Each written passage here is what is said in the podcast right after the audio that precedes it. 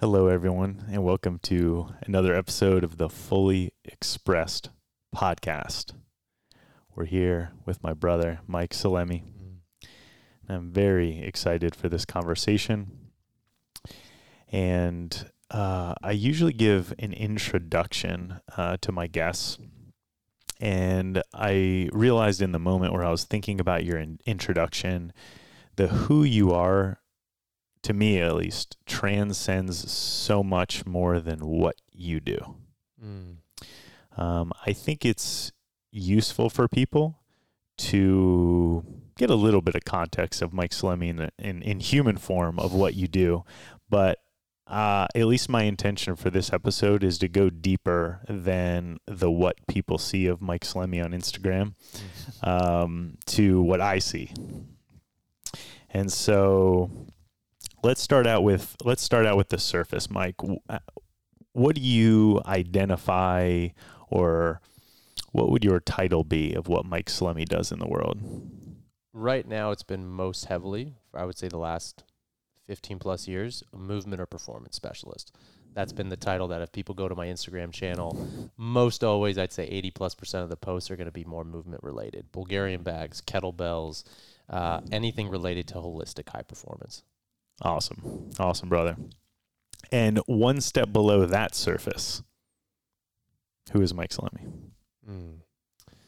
So, what I'd have to say is, man, it's just an, it's an ongoing journey, man. Mm. ongoing journey every single and I say this with 100% from the heart. Every single day I'm like uh being a little bit more curious and I love absolutely love supporting and holding space for people to grow whether it's in the gym, you know, that's so much where I feel so comfortable, but now also exploring the realms outside of that and so um anything related to supporting people, especially men, Mhm. reaching their fullest and highest potential. And that's been for me it's been so much in the gym, but now walking the realms with with you and some of these Mhm. retreats and stuff like that, the work that we're doing, it's really um just being a movement coach now doesn't nearly satisfy me or doesn't nearly nourish me as much as it used to.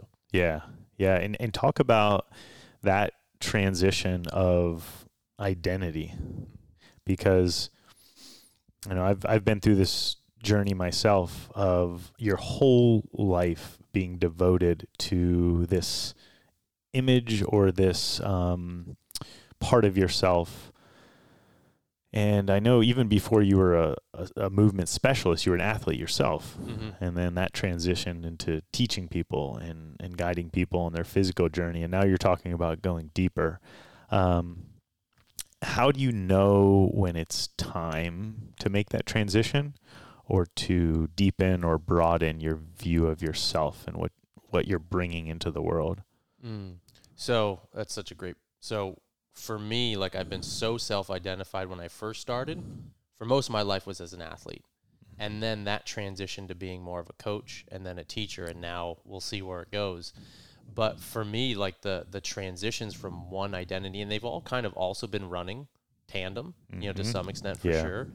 But the transition from one to the other, the other, sometimes has been seamless, and sometimes has been really challenging.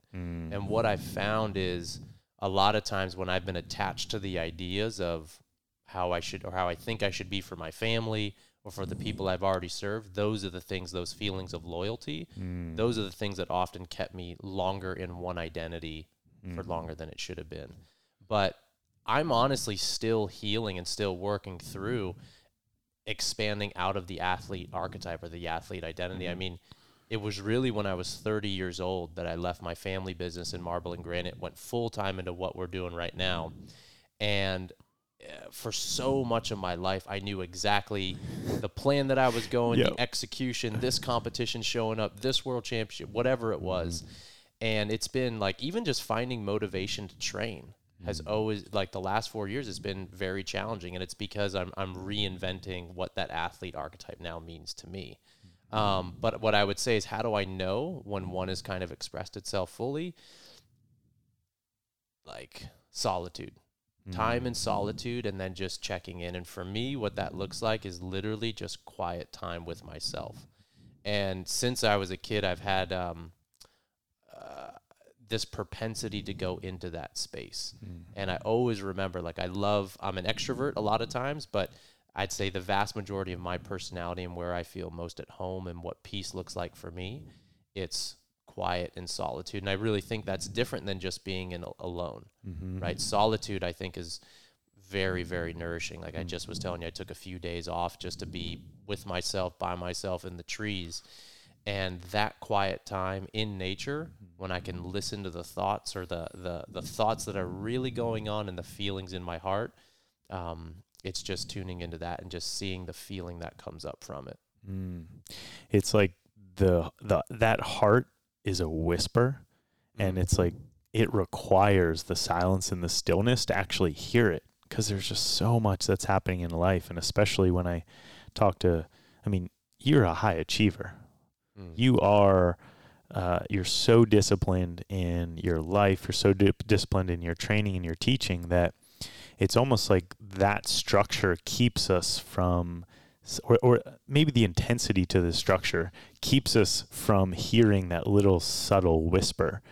And um, one thing i really want to acknowledge you for is your commitment to the process of going inward. Mm. because i think for us uh, especially high achieving men it's easy to just say like head down here's the thing this is what i need to do um, and it leads many of us to like you said staying in an identity far longer than it's been telling us it's this has run its course. And so you do such a, a great job at that. Do you remember the first time where that uh, seemed obvious for you like as a kid or, or or even growing up like when solitude was like oh this is good for me Mm.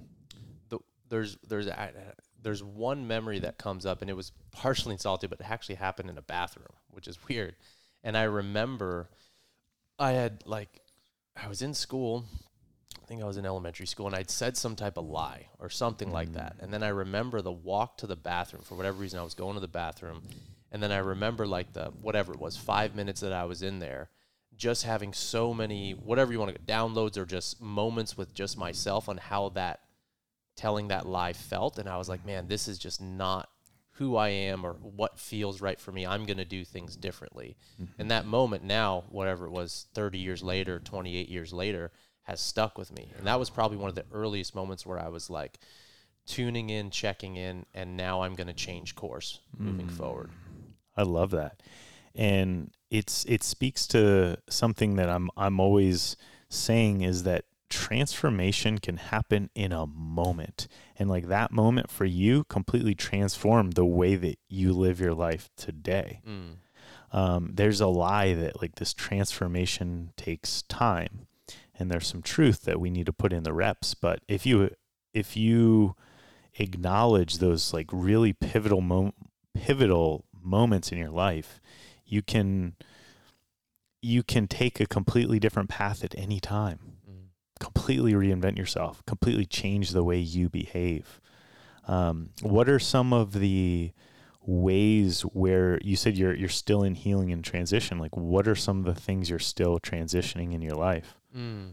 Well, before that, I was thinking of one thing. If I could touch Yeah. back to what you said about the structure, I do think structure has served me so well Mhm. in many ways. And like a lot of the people that I've worked with, who are uber high achievers, high performers, it's really just for me. It's been so much just reorientating the north star just a little bit. Mm-hmm. The structure, like you were saying, like helps initiate the reps, and without the reps and the consistency, no matter what is is in life, it's just it's going to be very fleeting, Mhm. right? And so a lot of times, whether it's been a new movement practice or a new mentor or a new course I've taken, the greatest results that I've ever gotten has been because I practiced those. Mhm.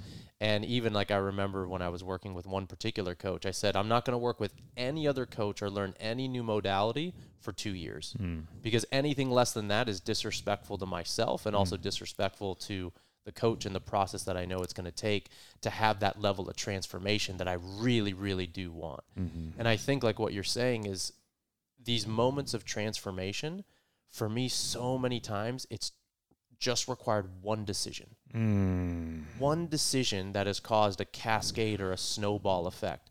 And oftentimes, I don't know if you saw it downstairs, but I had this this sheet, and then it was just written like, all it takes is one decision. Mm. And right now, I'm so much uh, in this transition of really figuring out what is the decision that is in alignment with my heart, is in alignment with my soul, with my spirit, for how I can serve and show up the best next. But in that process, things from the past are going to come up, these old patterns. And for me, I would say I probably have the healthiest relationship that I've ever had with movement, Mm-hmm. but still, I fucking love competing Yeah. and so it's it's I find it for me very challenging even to follow a program that I write or that someone else writes without um, a goal or a competition and stuff like that. That really now so much so of my training, if it's just a physical goal, I'm not interested. yeah. I have it has to also challenge me at every other level of my being. And so whether it's like right now, I'm gonna go. Um, I'm organizing a hunt with Monsel, Mm-hmm. and so I'm creating a hunting preparation program for that group. And just in that, one of the things that was one of the things I worked on in solitude.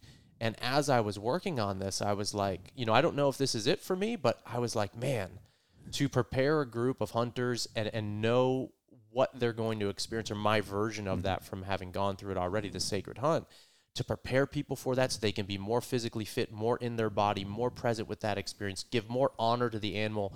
And it's not, it's so much more than just preparing, you know, uh, the mind and with the intentions. It's like, what did you physically do to prepare it and, and really show up on that day? And so uh, that goal really excites me. How can I even get myself more physically prepared for that? And so the athlete archetype is still something Mm-hmm. that I'm working through to heal and, and finding um, new meaning around it right now. Yeah.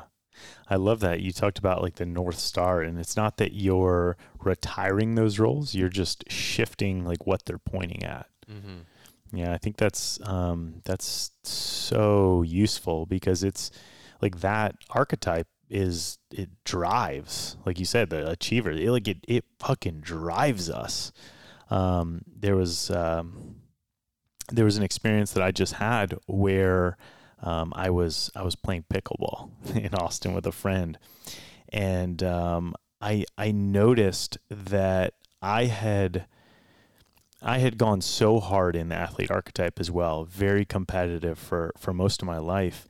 And then when I started doing this work, I actually did retire it. I retired being competitive. Mm-hmm. Um, it it had brought me a lot of pain and suffering because I went too far. I was I was not checking in with myself and my body, and so I noticed in this moment where I was playing pickleball, I was like, oh, this would be a time where I would call on this this archetype and like turn it up and like laser focus in. And I realized in this moment, I was like, oh, I retired it only because I didn't know how to call upon it in a healthy way. I didn't know how to direct the North Star to like this moment in time and not let it consume my life the way that it used to. Um, so I really, really love that you shared that. There's so much talk in our society around like like that level of like competitiveness being associated with the masculine and, and men. And one thing I witnessed from you is such a healthy expression of the masculine presence, structure, of that focused effort. Um, where where did that develop from? Do you think that was early childhood? Was that sports, being an athlete? Was that mentors later in life? all the above all Yeah. the above i think as an early like my earliest recollections i would say my father but not something anything that he said but what i observed and how he acted and basically both mom and dad were immigrants from sicily and they came here and really didn't have much and so my dad did manual labor for most of his life so he Mhm. was uh, he worked first in landscaping. He was also a pastry cook chef or whatever. Um, actually funny story. Him and my mom worked for rival pastry shops. And like there's still arguments to this day like who makes Who the did it best, like, better? the- who's the, best cannolis and stuff like I was at Lorenzo's. And we had the best we had the lines. Yeah. my dad was I did wedding cakes all day. Yeah. and um, but he you know in the marble then he went into marble and granite and he was mm. basically on his hands and knees seven days a week mm. for 12 plus hour days supporting an entire family his mm. brothers his sisters even his parents. He was the major breadwinner in the family. Mm-hmm. And so as a kid i mean i didn't see him when i was really young super you know tremendously but i knew like oh dad's at work. And i just every time i would see him i was like I think it really did ingrain in me like what it is to have that discipline, that commitment, that hard work mentality, and really to to be self-made, to, to, to come from nothing to make something for your family. So I observed that I would say first in him, and then man, I've been really, really blessed to have some amazing coaches. Uh, I started off as a gymnast, and my like I would say the coach that had the greatest impact on me was a guy named Krasimir Dunev. So he was a two-time Olympian for Bulgaria. Um, he was a specialist on the high bar and the first person in history at the time. I think he did this one in 96 to do six complete release moves consecutively on the high bar. And it was just the, the dude was, uh, uh, I mean, he grew up in the Soviet system. So he was not only jacked and looked like a beast, but he was also, in my opinion, very funny, very kind, very like, um, he never really expressed vulnerability in the mm-hmm. trainings, but he, he was like, as a role model as a kid, he was really what I was mm. uh, striving to be. Mm. And then from there, mentors in powerlifting. I had some great mentors there. I was training at Louis Simmons Westside Barbell for a time, about a month when I was 18. Um, spent very focused time working with Paul Chek two and a half years. And so thankfully, thankfully, and I would say Paul's been the most recent, I would say, significant mentor that I've had. And mm-hmm. I've been studying Paul's work since I was 18 and then finally getting the chance to work with him one on one for those two and a half years. I went to him to heal and, and to rehab a, an orthopedic issue, but as you can imagine, it's like way like we we'd spend I, we would be deadlifting together. He would train with me on mm-hmm. a lot of mm-hmm. the sessions. We'd be deadlifting, and then he'd go way off in left field in the middle of a set, and like an hour would go by. He's like, how did we get there? And I would joke like, I'm pretty sure I didn't start. no. But no, he, he's been such, such yeah. an incredible influence and mentor, way more than just a, a coach, a teacher, a friend. Um, so a lot of the things that I do today have been in some way, shape, or form, I would say, impacted or influenced uh, from my style of training and teaching to um, a lot of my interest in a lot of the self development space have been positively influenced by Paul. Yeah, yeah, so much wisdom. Dude, the dude's incredible. Yeah, next level. Love it. So, um, if you're if you're open to it, I I'd like to ask you about um, your father. You you brought up your father early on and like the really positive example he set for you for hard work. Um, as you're in your 30s and father's aging as well, I know I know he's he's going through some health issues, which we were just talking about. Um, what does that bring up for Mike in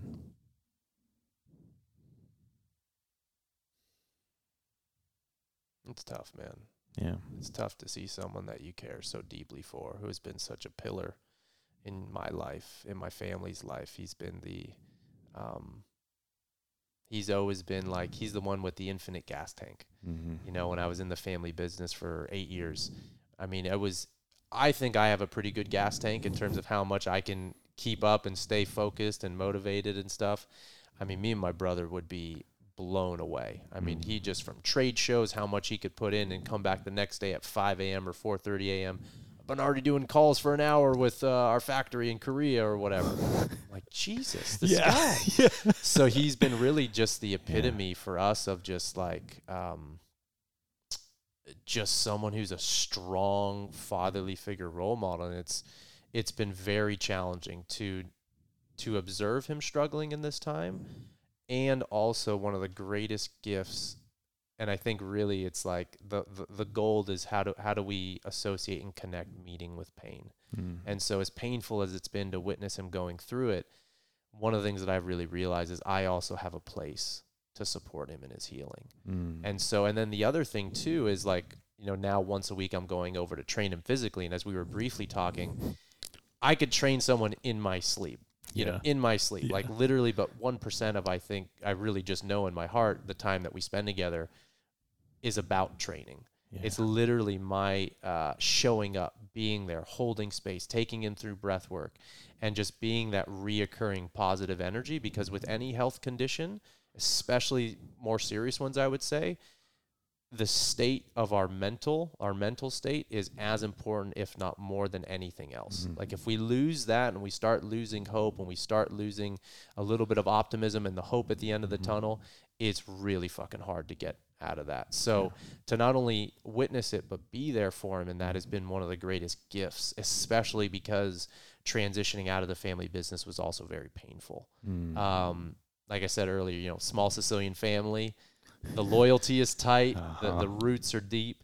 And so finding my own identity outside of that and really finding and paving my path was, was, was quite painful. And so to heal that relationship and to now be able to be there for him and the fact that he's going through his challenges right now in a time after we've really healed a lot of it um, everything happens at the perfect time and so i'm very grateful for that but then the other thing too is that i've really learned and realized is whether it's through medicine work breath work introspective work there is so much healing that i can do via um, the role that i play as a son you know? Is there anything i always ask like um, this was one of the one of the greatest greatest i would say healing and aha moments that i had in a medicine experience was experiencing what i would call the the vibration or the field of prayer. And at the end of this medicine experience uh, it was as if i had stepped into a pool like that's how thick the environment was and it was the the field of of prayer and in that field i connected with my heart and asked for everything that I wanted. I wanted my dad to be healthy and vital. I want a healthy and thriving relationship with my partner. I want kids, all these things. Mhm. But it completely felt ev- filled every cell in my body. And so now, whether it's through medicine work or introspective work, really, really focusing on that prayer of healing for my dad, I know is um, contributing to him in a healthy way and doing my part to heal ancestral traumas or things that he, you know, or I came into this life with. So uh, those are two big, big, big opportunities for me right now. Yeah. Beautiful. And one thing that just came to me as you were sharing that that prayer vibration was an experience that we shared together along with like 20 other men. Mm, Um, what about 6 7 months Wow. ago. Yeah. And that was I forgot about wow. yeah. So I'll I'll I'll I'll drop a little context and then we'll we'll get into that. Um, we were at a men's retreat in Austin in December, and uh, we had just come out of ceremony, or we're still technically coming towards the tail end of ceremony. And, and I think you mentioned something to to Danny, uh, who's leading that ceremony, about holding holding space for your father, who I think you had just found out or recently that he was having the health issues. And that one statement uh, or that one having the courage to ask for support speaking just a few words turned into one of the most beautiful moments that that I've shared with 20 men. And it was all in the context of honoring our fathers and that was all because you you brought the group together and it started with a few of us and we found a perfect spot and we sat down and and then all of a sudden more people were joining and more people were joining and we're filling them in on what we're doing. And then by the time we cl- completed we had the whole retreat that was sitting in a circle. And um we were sharing uh what we what was it what we loved or what we learned from our father I think maybe a little I think, it both was, I think it was a little bit of both. But I think it was like what we learned from our father. Yeah. yeah That's made us who we are. yeah Yeah.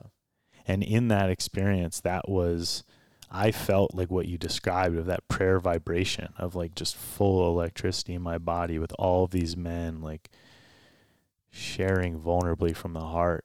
And, you know, I, I also had a, a challenging relationship with my father, especially as I made decisions that he didn't always agree with and I went a different way. And I think in that moment, um, something shifted within me and, and with my relationship with my father because I realized that a lot of the things that I was holding against him were things that I really admired in him. Mm. And in sharing in that circle and hearing all the other men share, um, there was a lot of compassion and acceptance for the man that I butt, butted heads with so many times. Um, mm. So I just want to thank you for making that happen. Yeah. Yeah, I Mm. remember that moment very. Uh, I forgot about it honestly until Mm. now, and that was so special. And it was, you know, obviously we're each unique, having unique experiences, and and and to hear how different Everybody's relationship with their body. A lot of times, and speaking for myself, but I do think it's true for many people. It's like when we think about the challenges that we're having. For me, it's like, oh, I'm maybe the only one going through Yeah. this. And then I was like, oh my God, half the group, Yeah. their fathers have gone through very significant health issues, some of the same that my dad are going through, Mhm. or battle with really challenging shit. Mhm. And so to hear um, the challenges that they experienced, what they learned, what they appreciated, how a lot of the the gifts that their their their their father gave, you know, just Mhm. by being who he was, like I was like, man, this is so special. And yeah, you're exactly right. What started as just me me actually going to Danny Yeah. the was Danny, would you uh, would you mind if we just you know said a little prayer for my dad? I think it'd be really special. And he's like, sure, sure, Yeah, yeah, yeah. man, let's, let's Right go. now. Yeah, right now. And I was like, oh, oh, okay. and uh, and then we went over and it grew, but that was also a learning lesson for me Mm. because I also find it um, very challenging or have experienced challenge around asking for support. Mhm. Um, that like speaking that to be vulnerable enough to ask, especially from brothers, Mhm. a moment like that and then seeing not just you know how it manifested and how it helped everybody else in that process i was like just reflecting on that in that moment i was like wow this is incredible Mhm. you know just asking for help can also help so many Mm. people and that was just uh, the, the multiplication effect of that moment uh, i'm so happy you brought it up right now because Mm. that is so i'm going to think about that uh, tonight very much so Yeah. Beautiful. Yeah, I was just reflecting with Nico a few minutes before we came on here and he was he was referencing how he's only really been with you physically in person a couple times and I realized, "Oh shit, same with me." I mean, we haven't Mm. but hung out maybe just a handful of times Mm. and some of those were very very deep like very deep but um Huh. Reflecting on how uh, those two retreats the one in august the one in december and the the the permission that was given for the men that were there um it, it felt like like that was the reason that happened is because like i witnessed like guys showing up in a very different way because we were all holding space for each other and there was this like beautiful um like rising together moment is is how I would describe it. Um, one of one of which was was my my favorite of you what, what was on the, the in the August one in Colorado okay when when you were having your battle with yourself and I was having my battle with myself. We just happened to be like 50 feet away from Oh each other. and I was face down in the dirt. and You were kicking the mountains and I may or may not have been naked at this Yeah, point. Yeah, yeah, yeah. Shooting stars out of my legs. Yup, yup. Oh, yeah. And it's just like it, it reminds me. Um, it just like it, it reminded me of like how when we are completely vulnerable, which is the topic of this podcast, when we're completely ourselves, um, we just uh, attract everything that we need. It's it's um it's like the sense of um, all I needed to do was ask. All I needed to do was open my mouth, and I feel like um, that those two experiences were a really good reminder to me of like, oh, all we have to do is just support each other and and raise each other up, and um, you know, I had I had a similar pattern to you going into that August one where I I was just so deathly afraid of asking for support. It wasn't even in my reality, and I realized that uh, in that I was like, oh shit, I had to bring all these men together for my own healing. I was like, this is for me. Wow. I was like, and because I had to be supported so deeply there, and um, yeah, is is very humbling, uh, very humbling. Well, you know what? I was thinking, yes, absolutely. All you have to do is ask sometimes. And also, too, what was so special about that particular retreat that I really learned was uh, on day one, I was serving Kambo. Mm-hmm. and that was one of the most special experiences I've ever had serving Kambo and and not only was it you know just so heart open to support that group of just amazing men but I had you I had Bloodso and we had Danny Mm-hmm. assisting mm-hmm. and what the coolest thing was is as we're serving small groups of 4 at a time more or less there wasn't much spoken between each of us but you just from either eye contact or just feeling into each other's energy, you knew exactly when I Mhm. needed help and I didn't have to say anything. Mhm. And I knew that the person as I was moving to the next person, that person was going to be fucking taken care of. Mm. And s- incredible space was going to be held Mhm. and that trust among brothers. And so um, I remember, I don't even think I even asked for help once or can you sit? It was just Mhm. known. And I think energetically, when you show up into that space, that space of openness, strength, vulnerability, connections with your brothers, you know Mhm. when someone needs support. And that's also, too, like I had, uh, now I don't even remember what retreat it was, but uh, we were sitting down and you had helped me through some very challenging stuff. Um, and it all started by me choosing a bracelet for my partner. Yep. and you had sat right next to Yeah. me, but in Oh, some way, shape, or form, you knew, Mm. uh, or I imagined that you knew. But otherwise, you wouldn't have been there, Mhm. and you wouldn't have felt the call to ask certain questions. Mhm. And it was one of the most beautiful and profound healing moments in my life. And it was for me, it was that moment of connection, energetically felt that your brother needs support. Yeah. And so sometimes you don't even have to ask, but if that Mm. doorway is open, Mm. then fuck, it's amazing who sometimes shows up. And who shows up is oftentimes, if not always, who's meant to show up. And that core group of guys, it was you, it was Brooks, uh, Nico was there holding me and supporting me from behind, and uh, and then the people doing energy work as well on me. Um, Brian's like Sean, all these guys, everyone came together, and in the moment I was going through it so heavily that I had my eyes closed, and I was purging and going through so much stuff, and I one of the most special moments of my life was when I opened my eyes and I saw a group of almost 30 men sitting down holding space. And when I went into it, it was only us two to three. Mhm. And I had no idea that for the next 30 or 40 minutes or whatever it was that I was in it, that I had a whole group of people there holding space. And so to those brothers who were there and to all of our brothers out there, Mhm. like, thank you. Mm. that that moment was something that I'm taking with me, and um, sometimes we don't even know it, and we are being supported. Mm. That was that was one of the most powerful moments I've been a part of.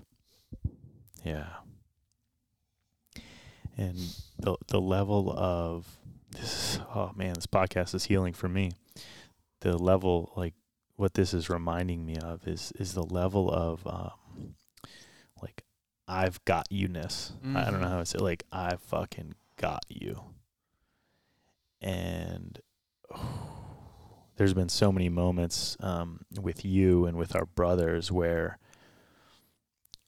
you know I lived my whole life think having the story that I was so strong that no one could get me the way that I get others. And when I'm in the presence of of my brothers you and and our our crew it's just this reminder of like look I don't have to hold it all. I don't have to carry it all. And and and you were such a good example of those in those retreats because I see you as one of the strongest men there. And when you showed up that way, it gave all those men that were there permission to do so and be held and be got by each other. Wow, thank you, brother. You're welcome.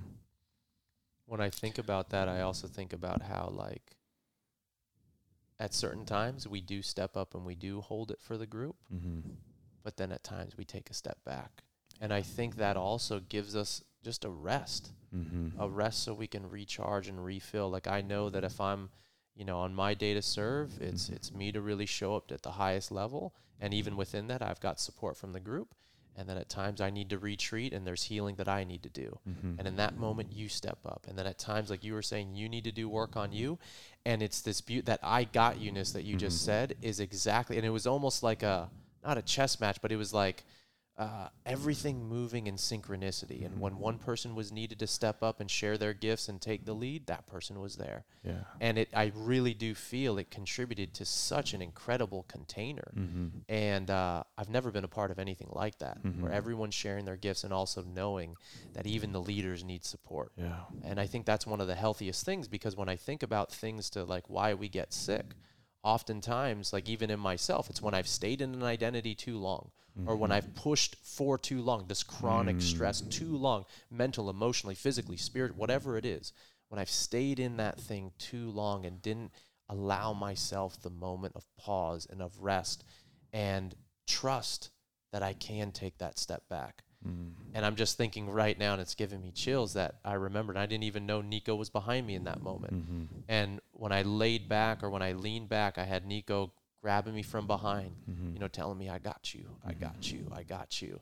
And I didn't even know whose arms that was until I heard his voice. And I was like, my brother's got me. Mm. Now it's time for me to heal. Mm. And we all do that for each other. And, Yeah. and to have a container like that is one of the most special things I think anyone Mm. can experience, especially men. Yeah, absolutely. And it's like it was like this micro, it is this little microcosm environment of community and relationships. And I think it's what so many people are seeking.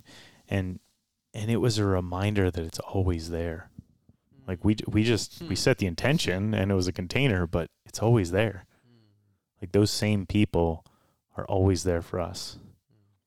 Um, and that br- that br- yeah brings me to um, something I wanted to to bring up today was um, now that we're talking about like I got you ness and being supported. Um, when I first met you, when I was at your house last, you were sharing with me how excited you were about this new relationship that you had just met. you had just met her, and um, this is a little over a year ago, right? Yeah, it was like May last year, and um, yeah, what I've what I've witnessed from you two, both in person in December and then from afar, has just been such a beautiful example of that I got you ness. So, tell me, li- tell us a little bit about um, what what happened? Because I, I remember this conversation. We were sitting on the beanbags downstairs and you shared you're like yeah I haven't really been dating for five years I don't know what Eight it was. years. eight years. Eight years. and you're like I'm like and this woman. Yeah. Dude wow. Um i mean talk about being in the athlete archetype for a long time. Basically if, if it didn't have a, a kettlebell or a bar yeah, or some chalk in the area i wasn't stepping forward and uh yeah and also w- was also definitely uh healing from past trauma and uh for sure and so to feel safe enough to even i'm the type of guy like when i'm in i'm all in and until I feel that sense of alignment, or I, t- I feel like you said it perfectly, this person's got my back. And I honestly haven't experienced or felt someone at that level who's got my back until I really started connecting with Lauren. And for us, I honestly have to give so much thanks and gratitude to the medicine because, um, man, I've known Lauren for probably like now, I think like 10 ish years, but only just been pals, friends, Mhm. taking courses together into similar stuff but I actually invited her to a medicine ceremony that my friends uh, were hosting, where we're going to go tomorrow at their retreat. Their Ah, retreat, the same people, and they had served medicine. It was at the end of the night.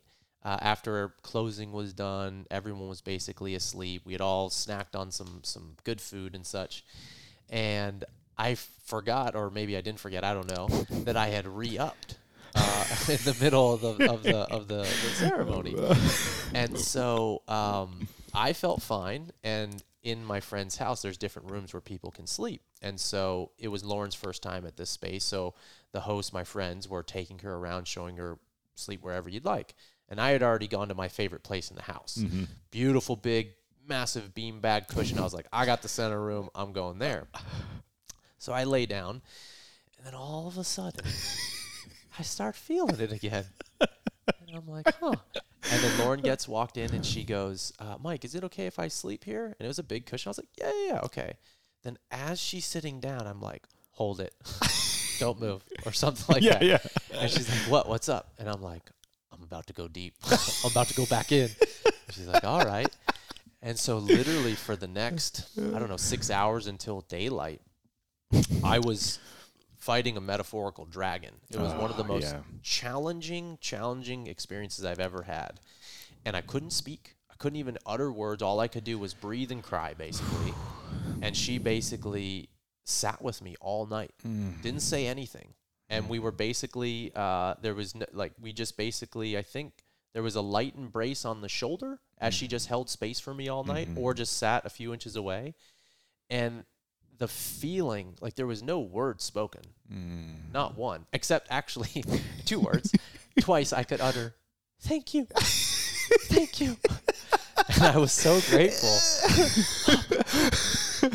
and I just remember an overwhelming, Mm. an overwhelming feeling like, holy fuck, this girl's got my back.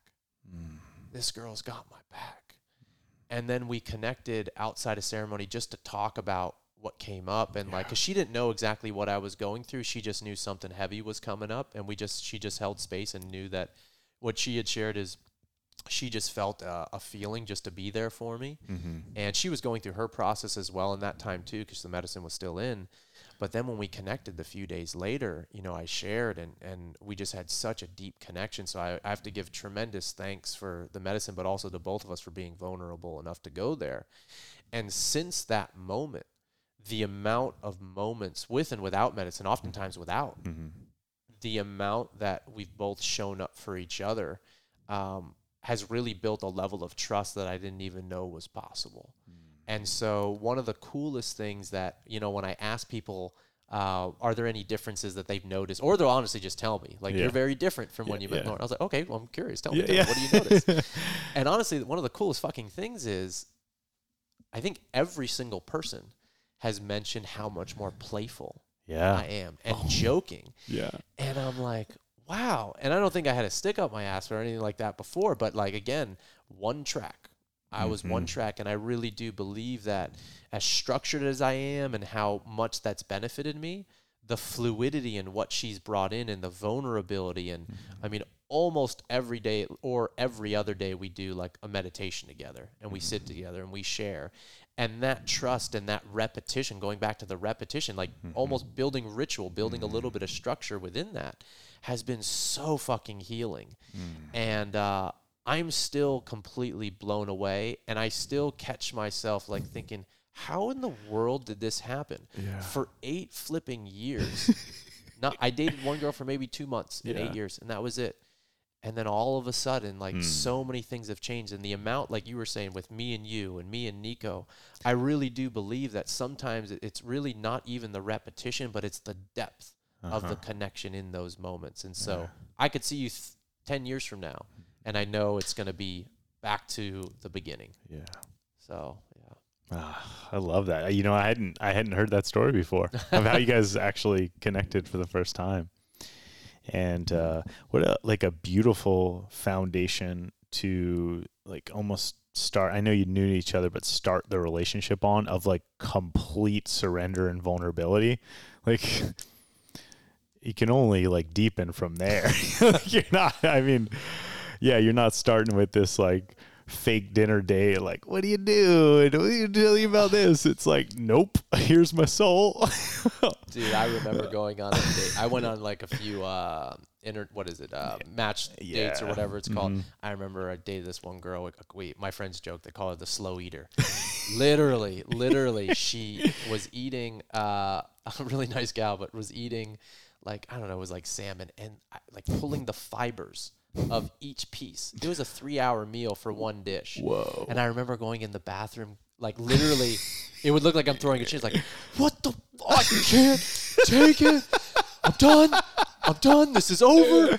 All right. And then I go back super cool. Super calm. Yeah, let it out. All right. All right. I'm back in.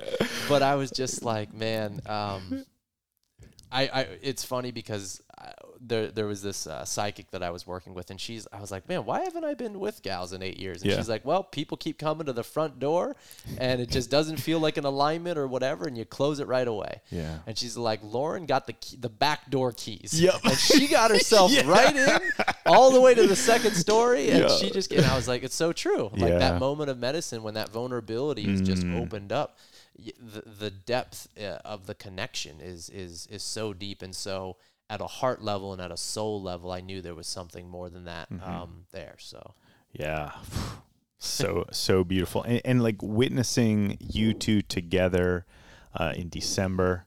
And I think Mhm. that was the first time I'd seen you two together.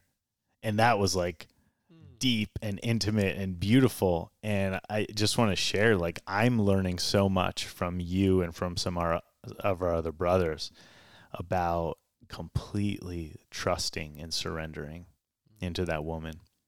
And I witnessed, I witnessed it happen many times throughout that, that weekend. And, um, it was such an honor. It really was to witness that. What, um, what ways do you, uh, see yourself changing as a result of being with Lauren? Um, as I mentioned, like the first thing that comes up is like there's a. I mean, I guess it's always been there to some extent, but I would say buried under the covers is this super just playful goofball, just like, and a lot of people on social media don't really see that because I Yeah. post mostly movement stuff, but like, man, like I've got. I'm not saying I'm a good dancer, but I got dance moves, I got voices, all this sorts of stuff, Yeah. and so to not only be able to share that with someone to actually but actually have it be encouraged and welcomed in the Mm. joke and to actually have that person enjoy those parts of me it's like it and celebrate it i'm like wow Mm. i've always i would say and like enjoyed my own presence and i love myself and i'm really finding a whole new level there like Mm. man i really do enjoy you know these other new aspects that i'm even discovering right now so i think the first thing that comes up is just that deep sense of of playfulness uh, that I have and that um, I want to bring more out with more people and, and more relationships. Um, man, the other biggest change I would probably say is in many ways, I think when you're with a partner, in certain aspects, they know you better than you know you. and so they can point things out. And so one of the things that I, I will say I've done a much better job, but I didn't realize a fraction of a fraction of a fraction of how poorly I talk to myself. And mm. so, like, or if I say something good, how I'll spin it and reframe it and talk poorly because that means there's more room for improvement and mm. more than I can achieve. And she would always tell me, she goes, please don't talk to my friend like that. Oh, and it would just hit me. And I'm like, oh. But I had no idea how tough I've been on mm. myself. And I do think a lot of that stems from childhood mm-hmm. and what I learned or observed from from my experience of my parents. And um and just it served me very well from a sports perspective. Mm-hmm. And so there's a light and a shadow to everything. And mm. so that same constant seek of, of improvement and how can I be better? What did I do wrong? Let's reassess. Let's go to the mm-hmm. whiteboard and then let's re-execute. But on the emotional stuff, it's really painful. And so to have someone there to not only bring those in a loving way mm-hmm. and not like a judgmental, like, hey, you're being an asshole again. Like, hey, please don't talk to my friend that way. And then to have someone that can also hold space mm-hmm. for me to go through that and to heal that. Mm. And it, and again, it's it's I really do believe it's been so deeply rooted that it's not like a one time thing for me. Mm-hmm. It's like I when it comes back, I need to be reminded and I need to be held. And to go back in that builds a new pattern. And so that's been one of the biggest changes that I've noticed within myself as well. Yeah, I noticed that. Mm. and I definitely noticed the the lightness. Mm. Like even I mean it's been a while since we've seen each other and like even since then so much lighter and That's so joyful. cool to hear. Yeah. Yeah. I love it. And um uh one thing that someone said to me it was like this this idea that true love isn't about keeping score. And when I witness you two, it's like it's like this beautiful dance between like supporting each other and who's being supported and you're doing this and you're doing that. And it, there's like no judgment at all of like, oh, you need me right now or like I'm here for you. And there's no scorekeeping whatsoever. It's beautiful. Thank you for sharing that. I love that. Mhm. It feels that way. It really, really does. And I'm like, um, I'm very honored, very Mm. honored Mm. to have her in my life. hmm You know, it's uh, we developed just a, a level of friendship that I didn't know was there or never didn't know could Mm. be there. And I think that's where a lot of the the things that that held me back in the past. I'm like, if it's not a this way, Mhm. I'm not going to waste my time. Mm. And it's completely again through the back door. I didn't even know that it could be like this. And so Mm. I think also the story that I had told myself was like, uh, being in a relationship or a partnership is going to hold me back, Mm-hmm. or if I'm the hours that I spend with this uh, this lady, this gal, is going to take away from the hours I could be training or Mhm. creating something. And I had no idea that I can have both. Mm. And that not only can I have both, but now I actually have a, a, a deeper purpose or reason why to do it. And I've got more clarity on what to say yes to and what to fucking say no to Mm. because I want to be there with her. I want to share these experiences. And so before it was all about me, Yeah. but now it's about me and us and where we create. And so it's changed. Um, uh, it's given again decisions. It's given me, uh, uh, I would say, like a, a larger north star, Mhm. and help point me in a direction that is like, um, it feels a whole hell of a lot better. Yeah. Said simply. Do you think it's possible to prepare for that, or is the only way to do it to be in it, like that consideration of others? Hmm. I had to get thrown in the. I don't want to say thrown in the fire, but I had to get knocked upside the Yeah. head because I'm one hard. I'm like Yeah. Sicilian, right? Yeah. So like hard head, and I needed to get thrown in it, Yeah. and that's why I really do. And I'm still like shocked. I'm like, I'm so grateful for that medicine because Mhm. I don't know Yeah. how long it would have taken me to wake up. It's like it's like y- you have a tree and the roots are being shaken or the, the the the trunk is being shaken so the dead leaves can fall off. Mm. And it's like I really do believe I needed that moment and her to be there and me to be there and to be in that state for me to actually open up and take down so many of the walls that I had built. And what I found at what one of the things that I really do believe was part of that dragon was I do believe that my soul and my heart knew that there was an incredible connection there. In mm-hmm. ceremony, there was no intimate, like, no, none of that stuff. Respect the space. But, like, one of the things that I will say is, like, I do feel that so much of me knew that there was something more there. Mm-hmm. And that fucking scared the shit out of me. And so it was like, this girl's got my back. Oh my God. Like, this is, is this really happening? Okay, I, I'm feeling so much. No, no, no, no, no, no. You can't go there. No, no, no, no, no. Mm-hmm. That that's too painful. You remember what happened last time? No, no, Yeah. no, no, no. And then it was this oscillation. It was mm. fucking like fighting a dragon. Battle, yeah. A battle. Mm-hmm. The whole night. The whole night. And then at one point I was so tired that I just like I just basically gave up and I'm like, whatever's meant to be will be, but right now I just need to rest. Right. And uh, it was in the weeks and the months, and even now, later reflecting back on those things, and I'm like, it took that to shake the tree, to let the Mm. dead leaves fall, to open to this stuff, and to give her the keys to the back door Yeah. to dive into this experience. Yeah. Man, I was just having this conversation with, uh, I was having a call with a man earlier.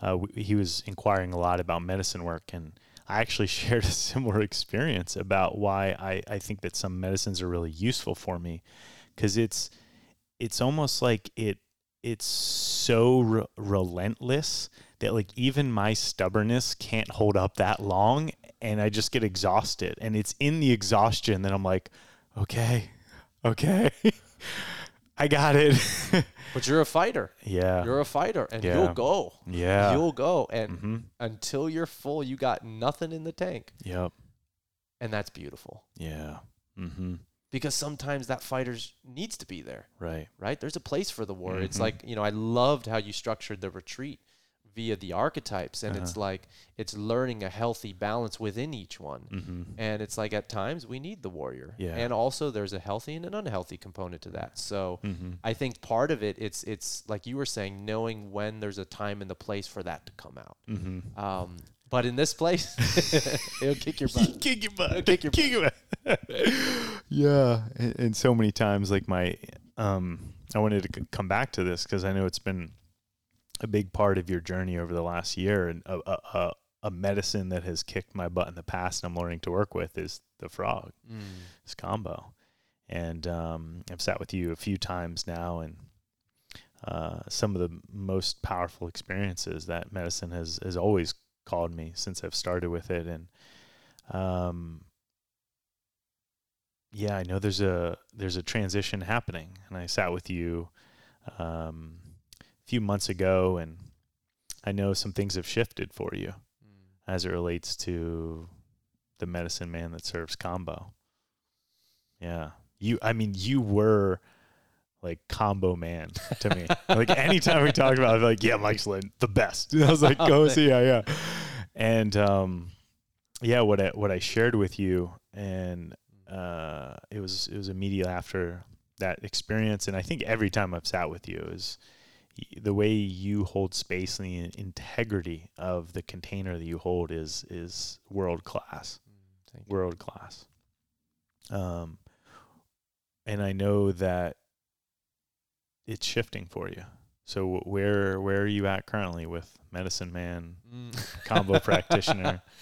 Um, man, there's so much, uh, so much shifting. You know, I think the the common thread, though, whatever the path is, is I absolutely love, and am so fucking honored to be able to hold space and to witness and to support someone in their own healing and their own growth. Mm. And there's something to be able to do that with whatever you know. What I've realized is Kambo is an incredible tool, Mm. and it is a tool Mhm. but really I think the value that I'm learning that I bring, and I'm asking actually my closest. This is actually a question I'm going to ask you after. Cool.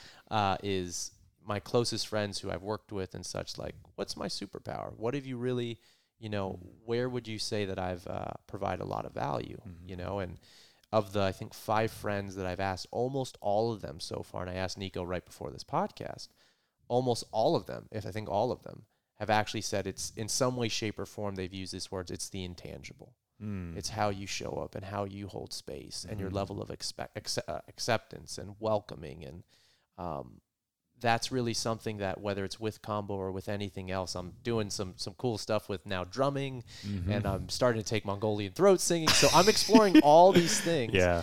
Um, and I've never been really in this space of pure just exploration at this in this way Mhm. because I'm I'm really exploring other tools that I can bring into and therefore in a given space whether it's a one-on-one in our group ceremony what would be the most service but the thing the thread that's underneath all that is truly wanting to hold space and to be there and support Mhm. and um, so with regards to Kambo one of the things and I've always felt this Mhm. I really do think though even more so now more than ever I mean with any medicine there is it is the highest responsibility Mhm. the fucking highest to carry that medicine with integrity to the best of your ability to be well trained to serve and support people in their healing and uh, it's something that i take um, so much to heart and really Mhm.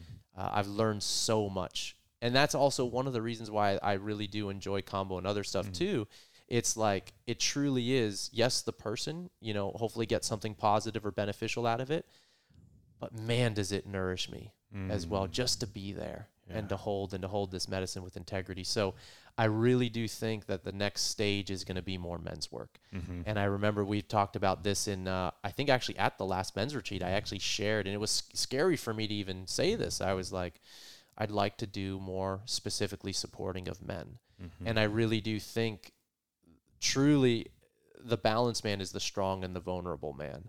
And if it's one thing that hopefully i do just by being who i am do a good job of, of embodying it's that because Yeah. i really do believe that the heaviest weights i've ever lifted did not come from a bar yeah. and it's learning to build that resiliency and that confidence and that trust and that support with brothers all those things that are really what develop a more balanced man and so i'm Mm-hmm. very excited that i imagine in the pretty near future i'm going to start doing more men events and uh, i've already asked you to be a, a part which i'm I'll be there. so excited Yeah. and to blend the physical, the mental, the Mhm. emotional, and the spiritual in a way that uh, has served me so well. Yeah. And to provide one of the things I've really realized is when you create the container, Mhm. the environment is the terrain for change. Mhm. And that's why so much trans one of the biggest reasons why I believe so much transformation has happened at your retreats. It's because the container that you've set and the people and everyone being on the same page of why we're there uh, has all been dialed. And so I do envision more men's work.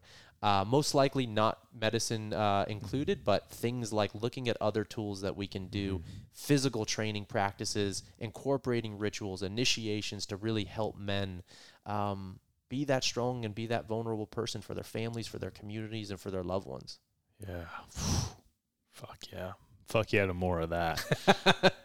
yeah. And, and um, you you already answered my answer in, in your own answer of what I would say your your superpower is.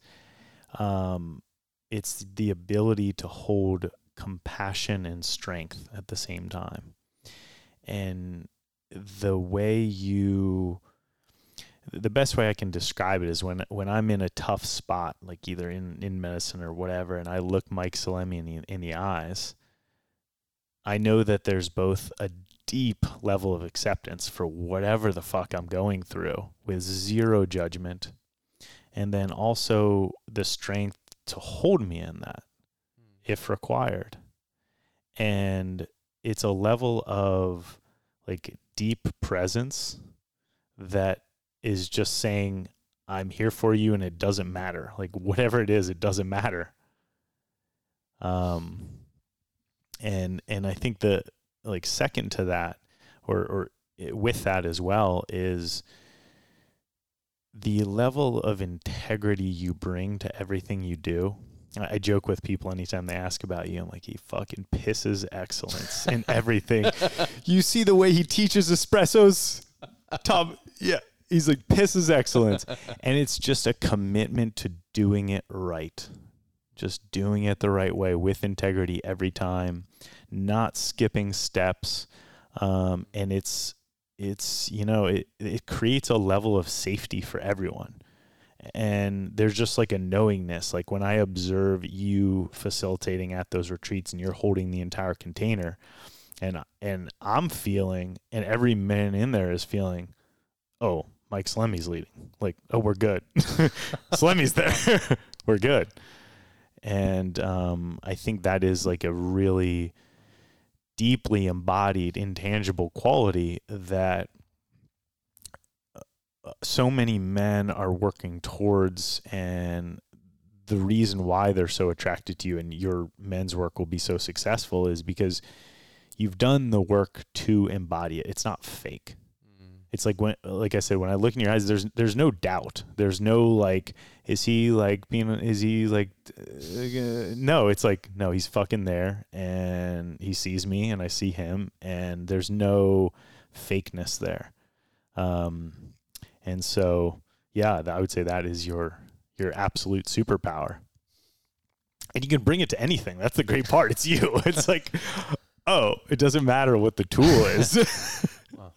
Yeah thank you so much for sharing that. That means the world, especially right now as I'm, yeah, figuring out what's mm-hmm. you know mm-hmm. what's next and how can I be of uh, of service. That that really helps. And I think um, one of the things that I would love to incorporate in some way, shape, or form into the men's work is, uh, and it doesn't have to look like by like the opposite of like a Navy SEAL thing. But mm-hmm. some like I think initiation yeah is so important. And again, it doesn't have to be some crazy physical test, but um, medicine work can be an initiation. There's so many different mm-hmm. ways that can look.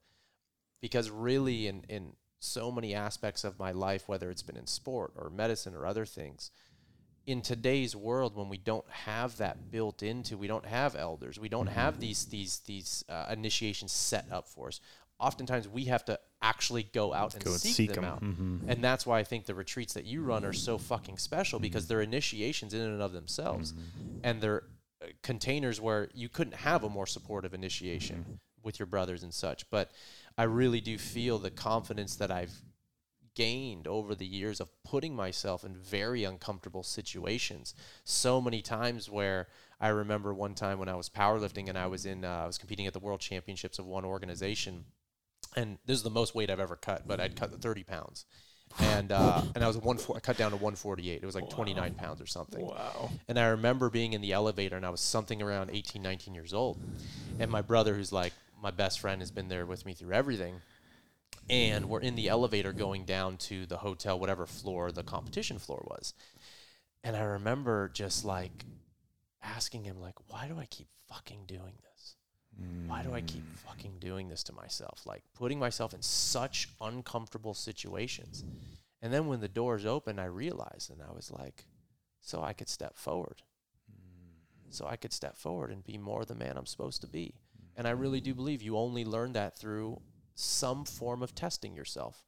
And, you know, I didn't I had his support which was amazing but I do feel the men's work is so powerful because if it's done in a container that is so supportive and, and with that right intention uh, not only can you go through some of the most powerful initiations but you will be supported and I feel like men with one of the biggest missing things is that asking for help Mhm. is knowing without knowing that your brother's got your back yeah. and that will be there at your side. So I'm very excited, and I think if there's any aspect of myself that hopefully people will get from these retreats or anything listening to this thing, it's today to to to encourage people to seek out experiences that truly help you develop the whole person Mhm. and to grow in that because if we just keep sitting and back on our computer and watching what's going on in the world dude it's depressing Mhm. it's not helping us at all but if you find the right group in the container and you really test yourself in certain ways, there is some amazing, amazing opportunities for growth. And that's really how I feel you develop self reliance and self confidence.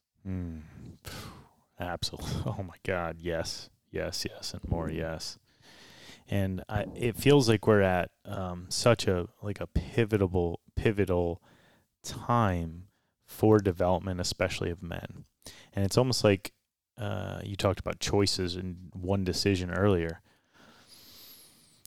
I, I don't know when I I made the decision for myself. I probably make it every single day, but the choosing to keep being uncomfortable and to keep growing and to keep being in integrity is so much more challenging than to be comfortable in this world today of just being the version of a man that like is taught to us this like soft computer driven like just it takes so much more courage to stand in the world today as a man because there's so much that's telling us not to be one. And so like the continuous decisions to seek out discomfort, to seek out growth, to seek out challenges that improve you. Um, I think that we're at this pivotal time where enough is happening to where men are being for everyone, but we're we're talking about in the context of men are being forced to choose. It's like, are you going to keep going down that road that you've been going of of whatever sloth and without purpose and seeking the ego material world or are you going to are you going to choose like a path of purpose and integrity um and man I, I love that there seems to be, at least in my circles, like an explosion of men stepping into that. Because the way I see it is that every single time a man like yourself, their light turns on, it then has the opportunity to turn on 10 more, and then a 100 more, Mhm. and then a thousand more. And um, I, I keep I, I've used this example a couple times in the show, but like when I witness the way men are showing up after just these like one week long experiences that we had together, and there was nothing special about it other than the men that were there and the intention that was behind it, but. There's men that are stepping into this work and they're lighting up 10 more men and 20 more men. It's fucking beautiful. It's like this hockey stick growth of exponential.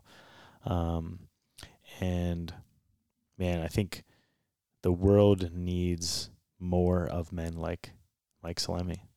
And so the fact that you're stepping into that is, I think it's really beautiful. Thank you, brother. Yeah. Um, what else? Um, what else are you excited about in your life right now? What's what's You know, I think the the men's work is probably the the biggest thing. Mhm. You know that I'm excited for, and I think too, like uh, originally I was planning on creating a, a a movement program right now over the next few months, and circumstances have changed, uh, external stuff uh, that have kind of geared me m- even more towards this path. And one of the things I've realized is space, especially for someone who loves doing, is so critical. Which is why I went to the mountains for three days. Uh-huh. And so um, I'm excited to st- honestly, the, the most exciting thing that I've got going is that I don't know what's coming next. Mm. I honestly don't know. But, and if there's one thing I would love to share with anyone who's listening is um, make a decision. Mm. Make one decision and just start with that.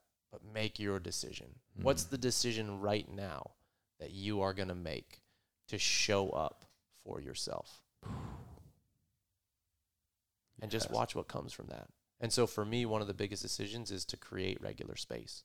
Mm. And all of a sudden, I'm freaking signing up for shamanic drumming and yeah. Mongolian throat singing, and I'm having a blast. Like, yeah.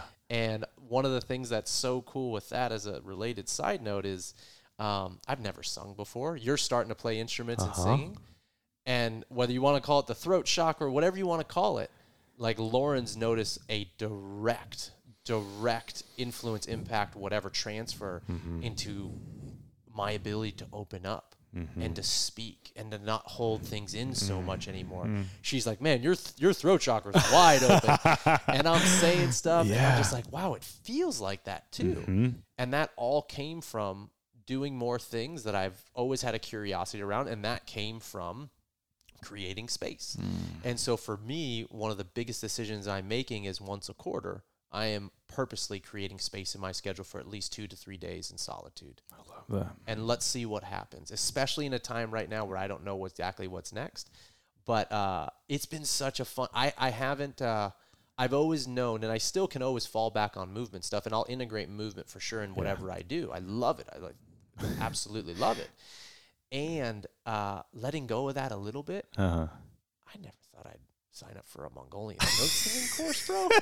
You know the sounds that are coming I out. know. I, actually go I practice in the furthest room from Lauren because I enjoy it so much that I don't want her to get annoyed as I'm practicing. Yeah. And she's like, "No, no, No, it's no. okay, it's okay." I'm like, "No, no, no, really." Like, have you heard? My, you know, it doesn't Uh-huh. sound the prettiest right now. It's Uh-huh. like guttural, uh, Yeah. you know, choking, and I'm choking left and right, Mm. like drinking water. but uh, I'm having a blast, man. Oh, um, and that's very freeing. Mhm. So that's what I'm most excited about. Is Mm. is this exactly what I just shared? Yeah. I love that.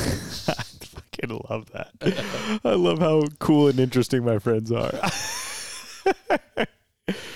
yeah, man, there, there's this like uh, I found in um so, like diving into these things that I've had curiosity about and, and also some fear about. There's this like uh, turning point or this peak where it's um, it goes from like discomfort and figuring it out to like pure enjoyment.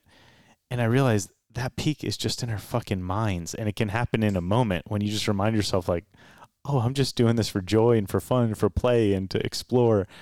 And um, I've started realizing that as I take on more and more new things, and the the speed at which I learn them is going up exponentially every time I just accept like, oh, this is just fun. Like, can I just like not care? And when I do, don't care, it's just like learning new shit all the time. Wow. what what you just brought up for me is like you know I get I do get asked a fair bit on like how do I um, people ask it in all different forms but like how can I learn this faster Mm-hmm. how can I learn this movement faster what will cut you know mm-hmm. uh, time in the process of learning in general. Mhm. And I really do believe one of the biggest keys is exactly what you said. If you can turn the learning process into some way, shape, or form play, mm-hmm. fuck, it's like it, it resonates. I mean, everyone I, I'm- I imagine has heard like muscle memory, and those are developed by repetition. But I really do believe our spirits have memory. All these things, Yep. like your energetic bodies have, uh, they remember. And Mm-hmm. so whether I'm using, let's say, the soupless ball Mhm. uh, a few years ago, completely new tool, but my body is having so much fun and enjoying. I don't, I don't really give a shit about the reps, the sets, or the time. Three hours go by, and all of a sudden I'm hitting positions and getting into angles and things I never knew I had. And this throat singing, literally, it's play. I look forward to going back. It's not a chore whatsoever. Uh, I don't know if anyone dives into Mongolian throat singing because it's a chore to think it's going to make them money. I don't know, but I'm loving it. Yeah. So I think what you just said from a learning process, I do think that's one of the most uh, untapped resources. If you can Mm. find a way to make it play, Mm-hmm. Man, watch it just snowball how quickly you learn. Yeah. Fuck yeah. Yeah, I asked myself the question. Um, you know how they say that, oh, it's so much easier to learn an instrument or a new language when you're a kid, right? It's like it's so much easier to pick up skills when you're a kid. And I asked myself, I contemplated on that question. I was like, well, why is that? Well, the kid has not been corrupted by the inner critic mind that's making it the fucking job, making it the.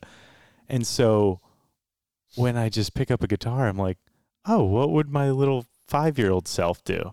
Not give a fuck. Like, that's what he would do. He would just, sometimes it just looks like slamming strings just because I want to.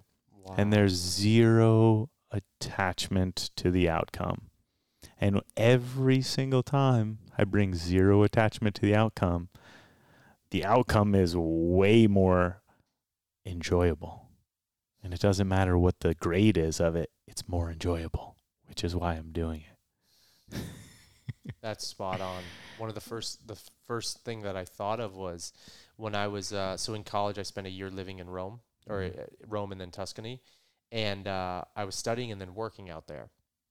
And I remember at that time being that's like when I was in the height of powerlifting and all that stuff so I was so self-critical Mm-hmm. and every word before I'd even say it, I'd think and I'd analyze, and then how I said it, I would beat the shit out of myself, and Mm. just. And I remember like I could speak well, and I took university classes there, but the learning curve was so challenging. And then literally 12 years later, just in the last four years, I've returned to Italy to teach movement.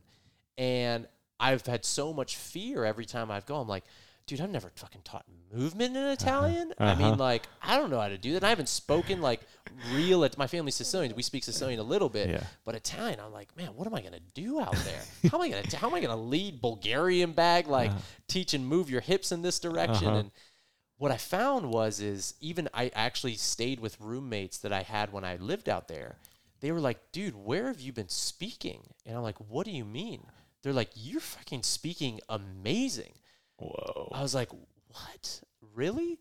And I thought about it, and like even just getting, uh, buying uh, tickets for the tram or getting food, and then translated to teaching. And I did have to study some words that I didn't know, anatomy words.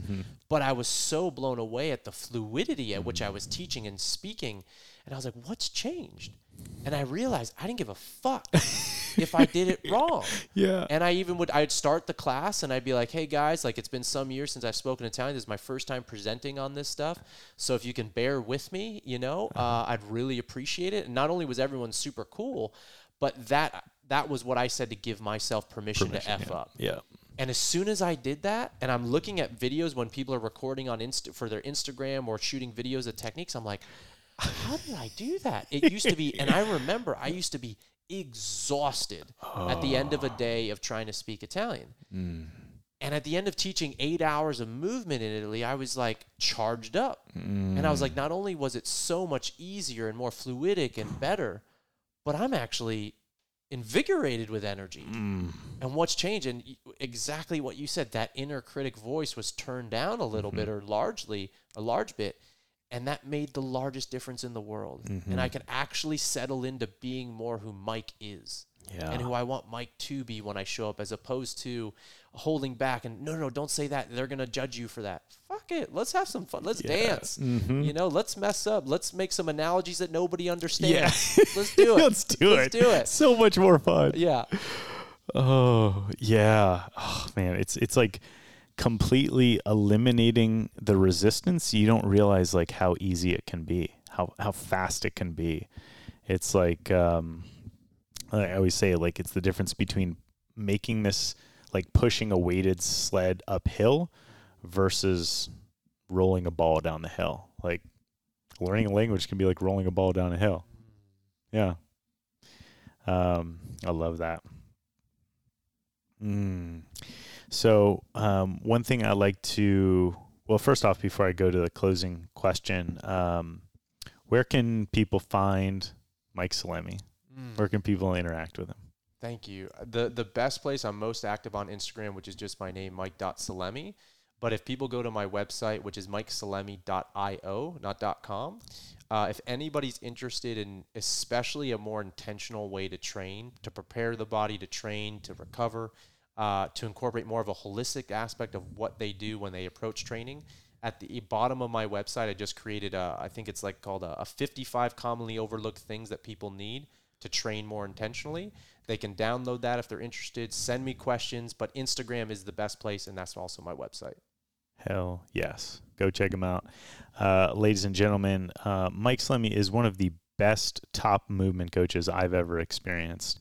And the way that you coach, because um, y- you, I don't even know if you know, you may or may not know, I, I had over a decade in the fitness industry. I owned a gym, I coached thousands of people and one of the reasons why I left is is I actually noticed getting out of integrity with I was training people a certain way and I also didn't quite believe in what I was doing. I wanted it to go deeper. I wanted it to be more holistic.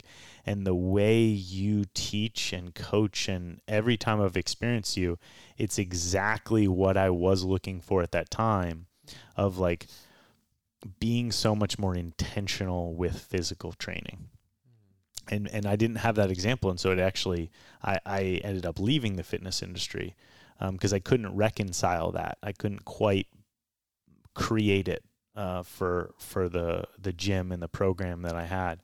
Um, but the way you do it is so integrated, and I think it's beautiful that you've been able to make that transition because we all start in the the traditional reps and sets and just more weight.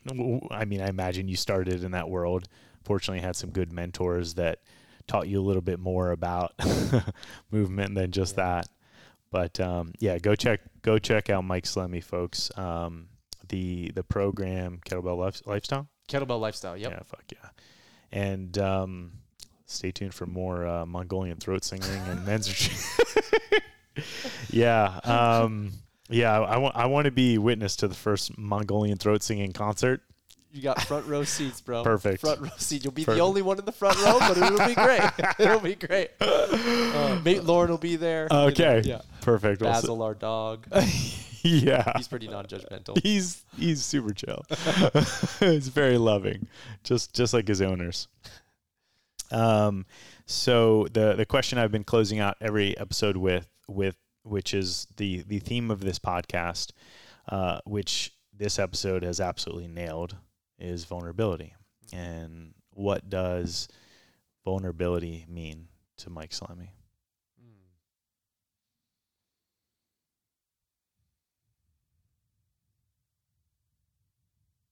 The first word that comes up is courage. And so the courage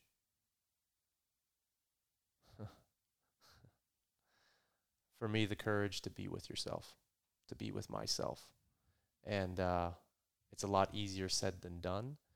Uh, but the courage to be with myself, my whole self, to be with my heart first and foremost, because I think as a child, that was the biggest thing, my biggest asset that now I recognize today. And so, vulnerability to me is the courage to be with oneself, even when it's scary, even when you don't know what, you don't feel brave or whatever it is, the fact that you're still doing it, mm-hmm. that you show up for mm. yourself as often as you can, um, and you're willing to go in Thank you. Mm. And there is no one that I see with being an example of that than you, brother. You're you're doing it so well. So thank you so much for being on this show. This hour and 20 minutes has flown by. Wow. I know. thank you so much for being here and sharing so openly and vulnerably. Um, this was this was beautiful and I got to know you a lot deeper in this in this show. So thank you. Thank you, brother. This is uh yeah, this has been healing for me, so thank you. Aho. Aho.